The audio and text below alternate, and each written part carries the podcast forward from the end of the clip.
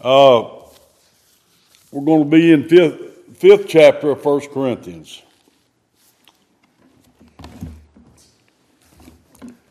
First Corinthians chapter 5.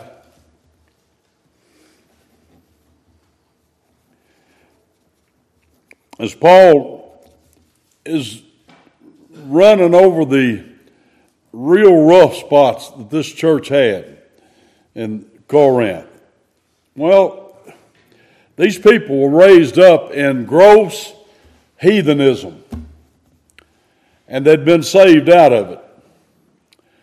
But they hadn't lost all of their former practices. so they needed a lot of help, as we all do. so he's talking to them about their problems. So they've got a problem with this fella in the church.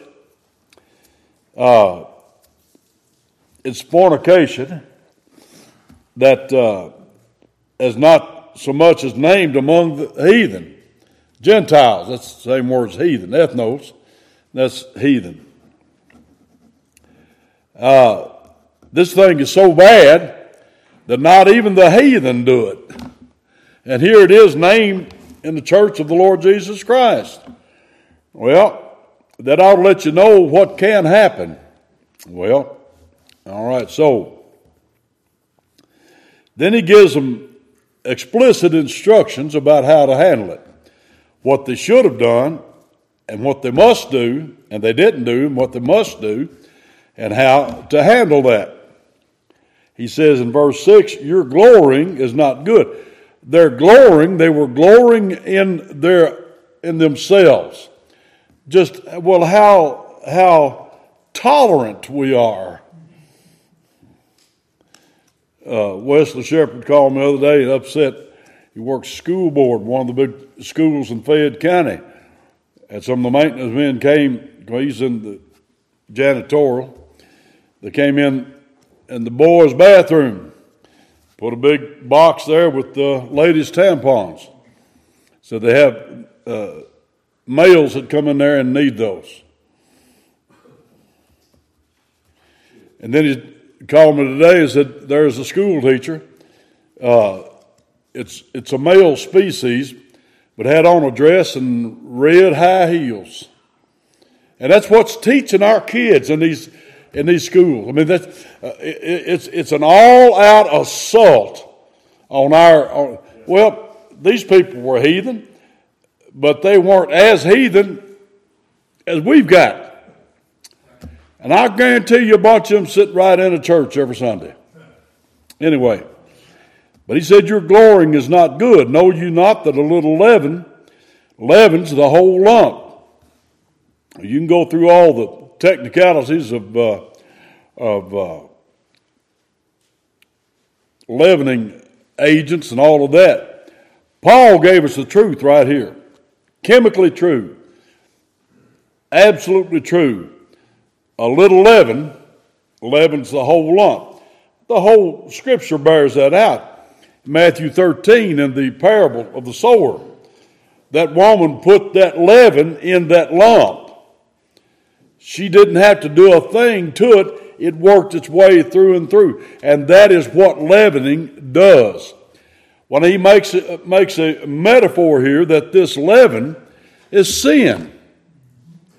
And that sin works its way through and through. There's not a, an exception in the Bible. Leaven always indicates sin or false doctrine. There's not an exception. And there are those that try to make an exception and make that leaven be the gospel. But then, then they, they absolutely become hard shell then because they, den- they deny the necessity of preaching the gospel. Because if that leaven is gospel, it, it, it, it spreads itself. We don't have to. Anyway, no, there's not an exception. Anybody like to challenge me on that? There's not an exception in the whole Bible that the that leaven is symbolic of sin and or false doctrine. And we ought to know that a little leaven leavens whole lump. So if you leave it alone, it doesn't stay alone. It moves. It moves. It goes and it completely permeates everything where it is. So he says, Purge out, therefore, the old leaven. Well, how do you purge something? Fire. Fire is judgment, isn't it? Okay. Uh, that you may be a new lump as you are unleavened. For even Christ, our Passover, is sacrificed for us. And as our Passover, he is the lamb without spot, Amen. without blemish. So it, it all fits perfectly there. Uh, incidentally, that ought to tell us that with the feast of the Passover, we don't celebrate it anymore. He is our Passover. Amen. And all those feasts, we don't do all that. Therefore, let us keep the feast. There he's talking about the Lord's Supper. Not with old leaven, neither with the leaven of malice and wickedness, but with the unleavened bread of sincerity and truth. Now, that's all symbolic, but it's literally symbolic of what we're to do. Now he says, I wrote unto you in an epistle. I don't know when that other one was. Nobody else does. They speculate on it. You might know that many of the commentators, instead of talking about the real issue, uh, they go into a, to a spiel over, over what they think the other letter was. Something that couldn't possibly profit you much. Anyway, I wrote unto you in, a, in an epistle, a letter, not to company with fornicators. Now, that word company is used in verse 9. It's also used again in verse 11, and it's used again in 2 Thessalonians 3.14. Now, uh, hopefully I can get this right, the word company. Now, in the, in the Greek, it is sunanamignumi. Now, I want y'all to, to know that this time next week. I'm just kidding. There's the, the word. It's, it's a compound word. Sunanamignumi. It's keeping company with almost prostitutes. Three times it's used in the New Testament, and it always look over there at uh, at uh, Second Thessalonians.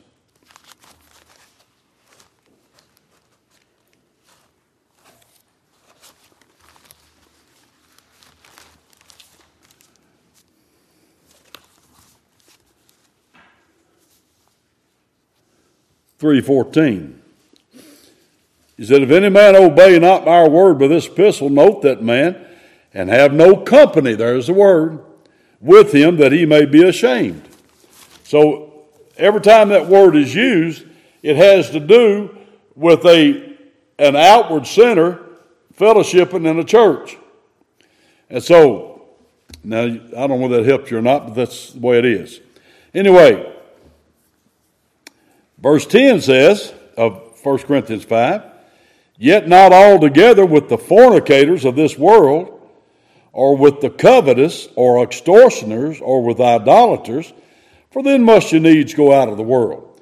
He's not saying that we have to have to become withdrawn from this world. Uh, we got things we have to do. We're not to be monks. Uh, looking at some article talking about uh, the when Christian monks started.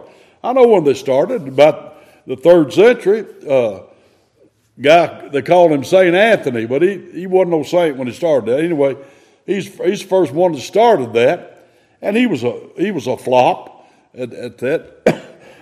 but he wasn't a Catholic because it wasn't a Catholic church then. But anyway, uh, we're not to do that.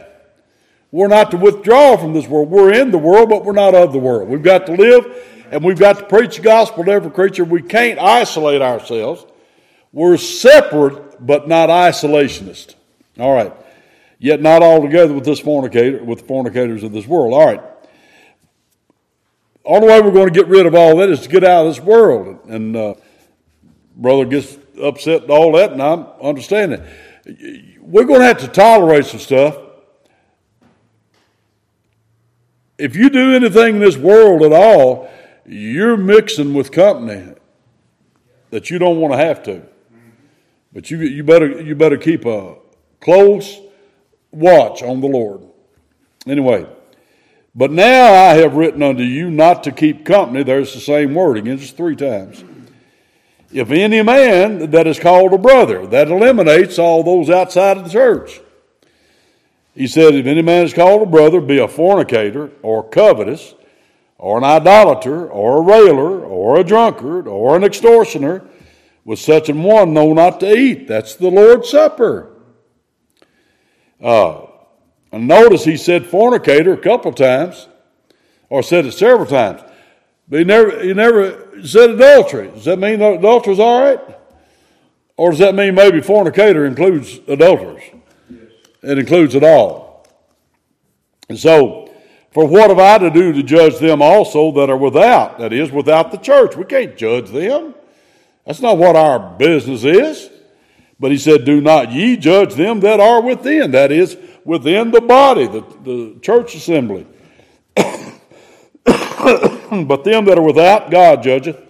Therefore, put away from you among yourselves that wicked person.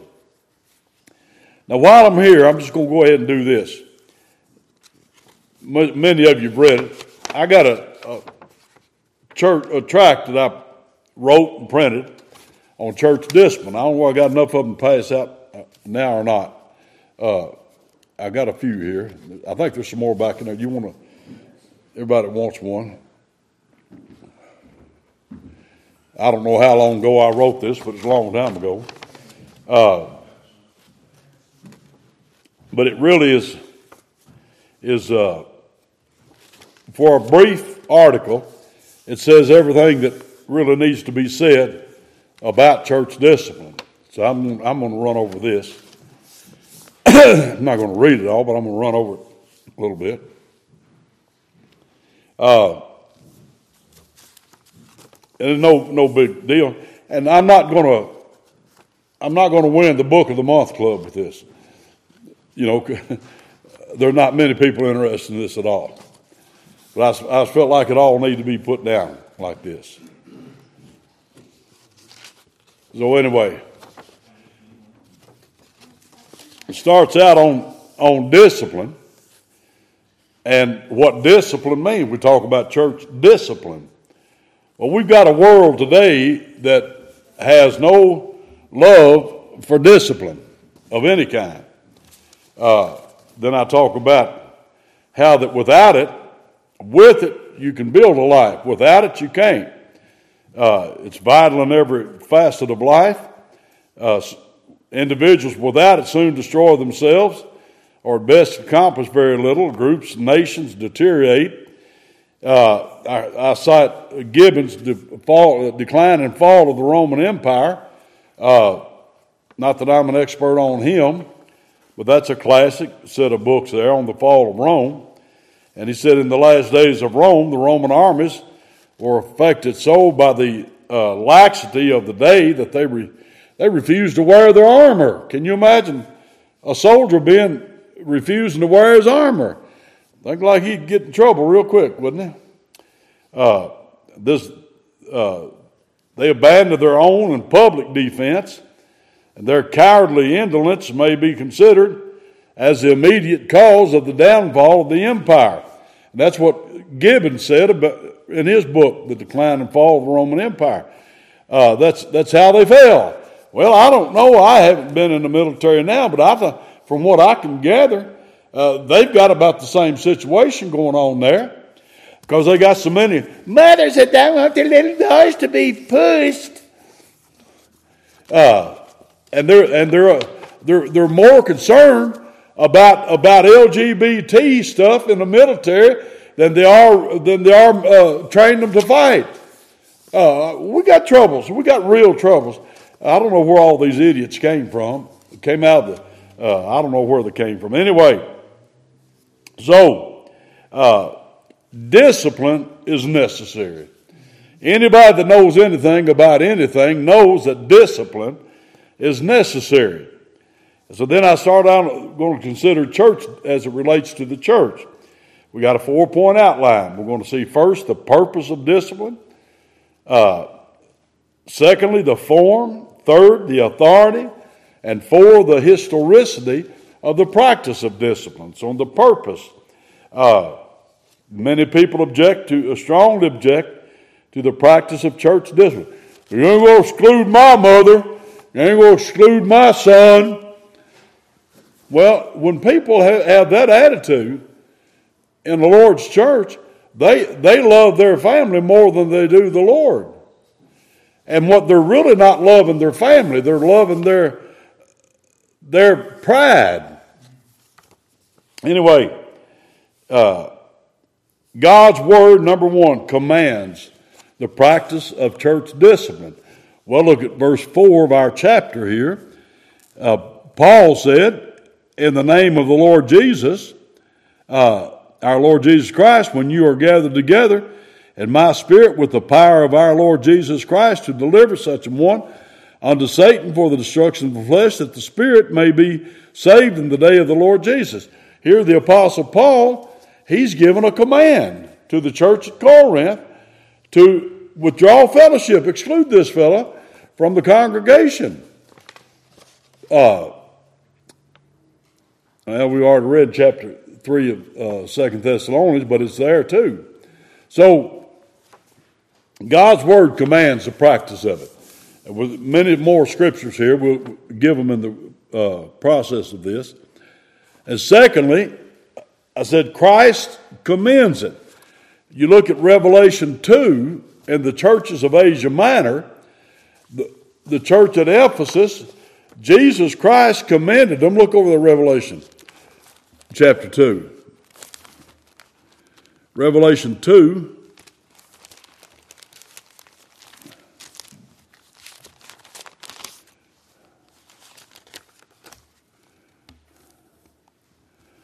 He said, verse, uh, chapter 2, verse 2, this is Christ talking to, and he says, I know thy works and thy labor and thy patience and how thou canst not bear them which are evil. That's exactly what the church of Corinth was doing, bearing those that are evil. And thou hast tried them which say they're apostles and are not, and hast found them liars. And so the Lord is commending that church uh, for practicing church discipline. Well, so he commands it. Uh, he also rebuked the churches of Pergamos and Thyatira for not practicing it. Now, thirdly, the effect demands it. Paul says uh, in verse uh, 6 of 1 Corinthians 5, he says, uh, Your glorying is not good. We've already talked about that. But the effect demands it because we ought to know that sin influences for the bad, not for the good and the unjudged. Unrestrained sin will spread just like leaven, a constant type of sin in Scripture. And I'm telling you, I know that for many, many years we've had even so called Baptist pastors that preached against the practice of church discipline. My pastor I was under, I heard him say in the pulpit, he said, well, it's not our job to kick them out, it's our job to get them in. Well, that is somebody's trying to build a work anyway and going against the word. Well, anyway, number four, the symbolism of the Lord's Supper demands it. Then that's verse 8. Therefore, let us keep the feast not with old leaven. To permit open sin in the congregation is to pervert the picture and brings dishonor upon Christ. A church that will not discipline its members should not observe the Lord's Supper.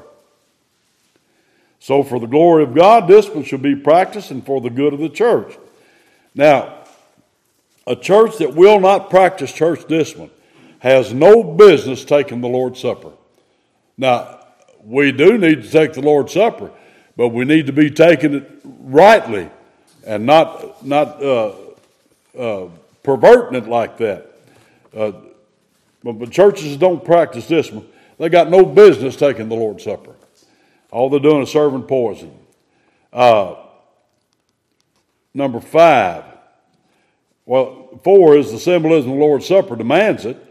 That is, that is a, a church that is without spot. We're symbolizing the Lord's body and taking the Lord's Supper with open sin, known sin in the congregation.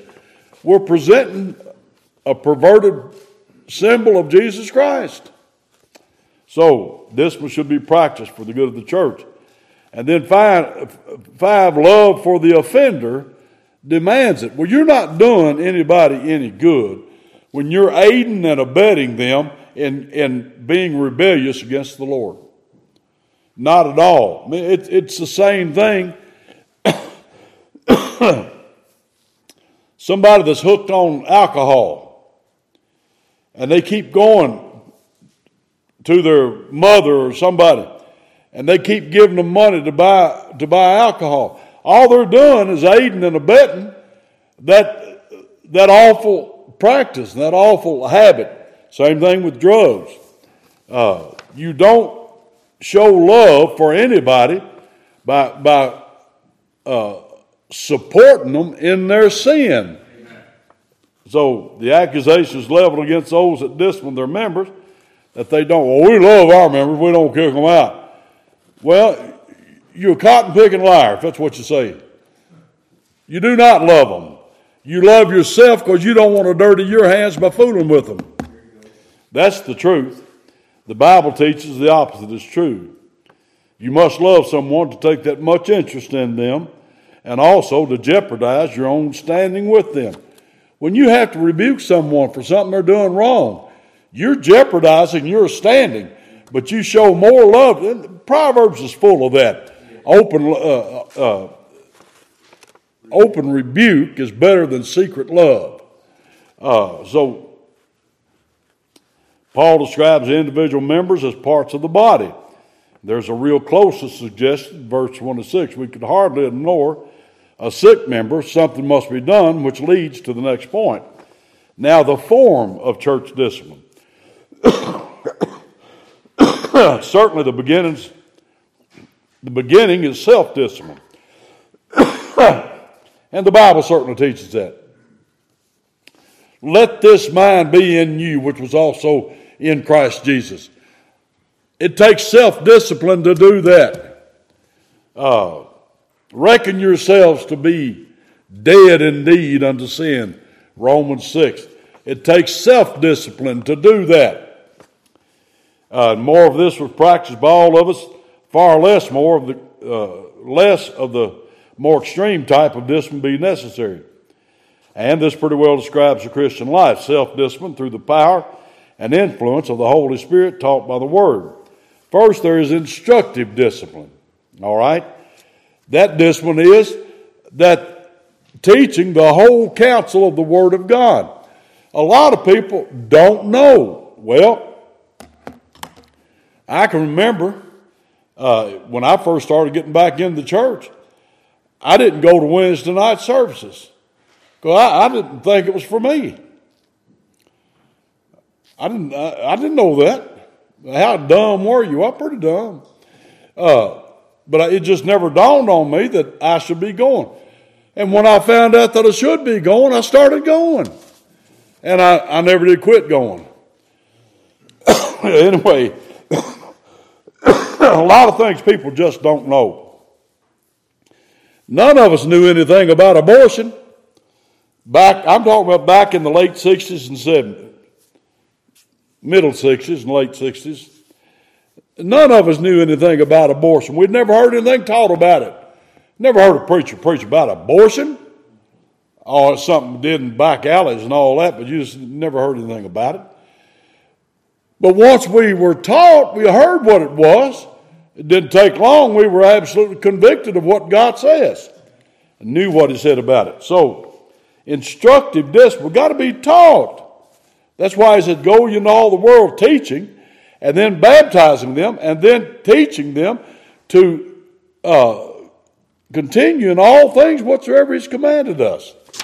So, it's a teaching ministry we have. All right, so if more pastors would tend their business of feeding, instructing, teaching, rebuking, warning, and repro- reproving their congregations, God would bless the churches much more. It is a pastor's duty to fill the pulpit and not the pews, and not with a watered down pseudo evangelistic message. Pseudo is false. Uh, three times a week, but with faithful, systematic expositions of the Word of God, all the counsel of God. Also, the faithful church members are to assist in the instruction of the truth by their words and deeds. So, the, those have been around longer, those that have learned, those that have grown, have matured more, need to aid in teaching all the new, the new members.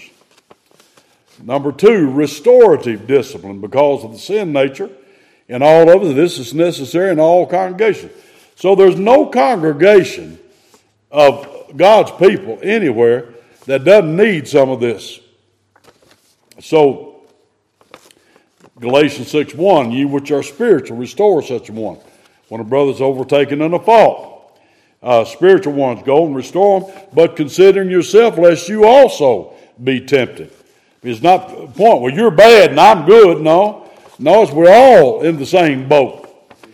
Uh, notice this is not exclusive, exclusively pastoral work. Often God will use this and the one overtaken will be one, but if this is not the case, there's a further, more drastic step. And the next step after that, you've gone to the brother or the sister and hadn't gotten any results of it. Next thing, then you go to excessive discipline. This is where the offender is declared to be disfellowship from the congregation, before the congregation, by the congregation. And this reason one pastor was going to print and sell this or give it away, whatever. I didn't care what he did with it. But this is the reason he didn't do it right here. It says pastors, deacons, boards, and committees, etc., do not have any authority to exclude members. To practice such things in a Baptist church is nothing less than embryonic papalism. That means the, the, the, a baby embryo Catholic church in a Baptist church. And yes, and the very one that was going to do this, they never brought items of discipline up before the congregation. The deacons took care of it in closed door meeting. Well, it was heresy. Paul says right here, when ye are gathered together talking to the church. It's not, it's not pastor. And this is not kicking them out, nor is it mean and cruel, nor is it unconcerned. To the contrary, it is an extreme act of discipline that should and does show love to God and the disciplined one. Some have a wrong attitude, certainly, but does not, that doesn't justify uh, not doing it. Those who make such charges show a complete lack of understanding of the scriptures and seem to despise the church of God. That is, don't think much of the church of God. Now, then, the kinds of offenses, three basic classes private. An example of this is Matthew 18. If a brother has offended another brother in the congregation, well, it gives us the exact way of handling that. First, uh, you should handle it by yourselves. If, if a brother offends me, I assume that he offended me. I ought not to tell any other human being about that. He ought not to either. He, but he doesn't even know it yet. And I've got to go to him and tell him that, I, brother, you offended me when you did this. More than likely, he didn't even know it. And he'll apologize right then. But if he doesn't, then there's another step to do. And the Bible says you, uh, you take two or three others and try to get it settled with them. And they don't need to be talking about it to anybody else because all that's doing is spreading it. But if they do like they're supposed to do, go to the two or three others and get it settled. Nobody ever has to know about anything of it. But then, if that doesn't work, then you tell it to the church. Now, if if the one that says I, he offended me, now if he re, rebels at that and won't listen to the church, if the church judges that I was right, that he offended me, if he won't listen to the church, now you've got another problem. It won't take, it, that's not going to settle it. And so what has to happen then is that that one, if, if the church judges that he was wrong and I was right, the church appoints him to repent, ask for forgiveness, and settle it. If he won't do it, then there's another step. Then the Bible says the church is to let him be as a heathen man and a publican. That's just if I was right. If I was wrong, then he'd tell me the same thing. But how is a heathen man and a publican? Not members of the church. That's how. And so, pastors should not uh, let these situations exist for long periods, as many do. I preached in churches that there's those that sat on that side and those that sat on that side, and it had been years since they'd ever sit in the middle with each other. Because somebody offended somebody, kind of like a Hatfield McCoy thing. And a, no pastor ever had the guts to straighten it out. And the church is just, just split, just divided. Couldn't do anything. Well, uh, so these things are very destructive to a church. Uh, let's see, I got the moral offenses. These are signs or sins of gross misconduct that are committed outwardly and seen by others, like we had in 1 Corinthians 5 here. This day and age has seen a flood of these problems, and ain't nearly as bad as then as it is now. Uh, I mean, I mean now it's kind of unusual for somebody to actually be married and living together. I mean, it's, it's common that they're not. There's more babies born without a legal father, and you know what the Bible calls them? The B word, bastards. I didn't write that, but I've never seen, I, I could never believe that we've gotten to where we are. Anyway, uh, general falling away by society, consequently, church members, especially the weak, are adversely affected. The list of sins are as follows Fornication includes all manner of sexual filthiness, adultery, homosexuality, etc. Now, we didn't have the LGBT thing when I wrote this.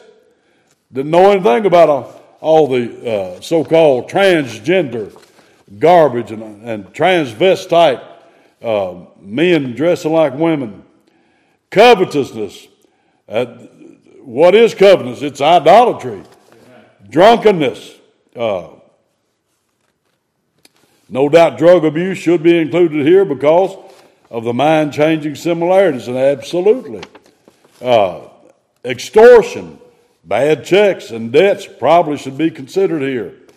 I would like to admonish all pastors that we have no right to conceal and cover up these offenses. I agree that it's very distasteful to have to deal with these things, but that's what God called you to do as pastor to lead the flock in the practice of the truth 1 corinthians 5.11 and doctrinal in 1 timothy 2 timothy titus romans baptist churches need to beware of the leaven of false doctrine uh, 1 Corinthians 15 33, be not deceived.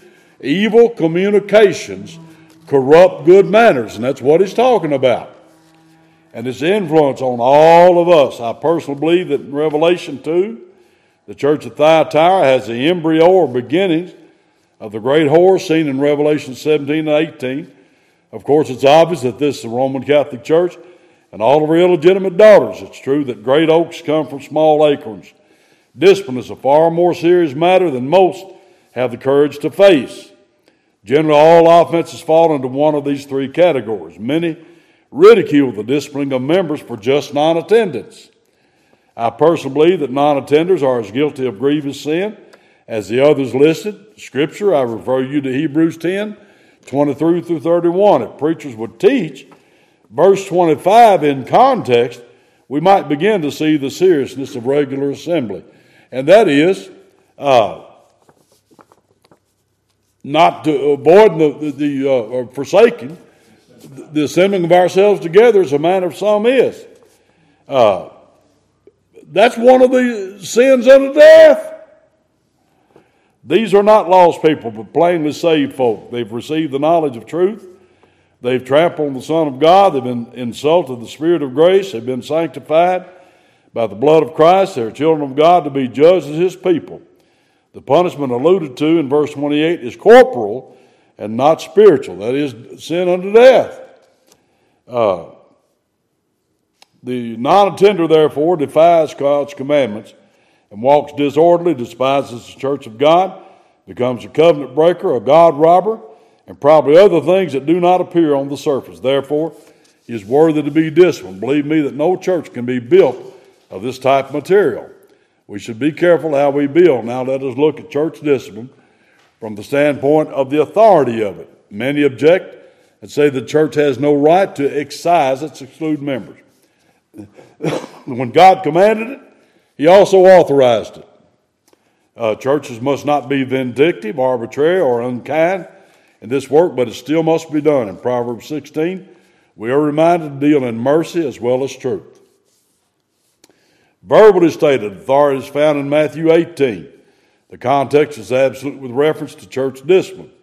John Broadus in his commentary says, Whatever Christ's people assembled in their organized congregations or church may decide is ratified in heaven, in essence by God, unless, of course, the decision be in itself wrong. The point is that the church has God's authority to decide. The reference here is especially to the settlement of a difficulty between brethren, but the statement is a general one. The church has authority, therefore, all other churches should honor that decision. And that's what broke up all the fellowship around Fayette County. So as not to oppose God's authority. I don't want to go against somebody, uh, some other church's discipline. So as not to side in with sin. The disciplined person is in sin. I don't want to side in with that. And so as not to obstruct the methods of God and bring a backslidden Christian to repentance. I don't want to be involved in that. And so as not to destroy good fellowship between true churches. So as not to fill their own churches with leaven and so corrupt them. We are to be careful how we build, 1 Corinthians 3. We should not catch the success virus and get numbers happy and try to build at any cost. Now, lest anyone think that I've originated this teaching, let's look at the historicity.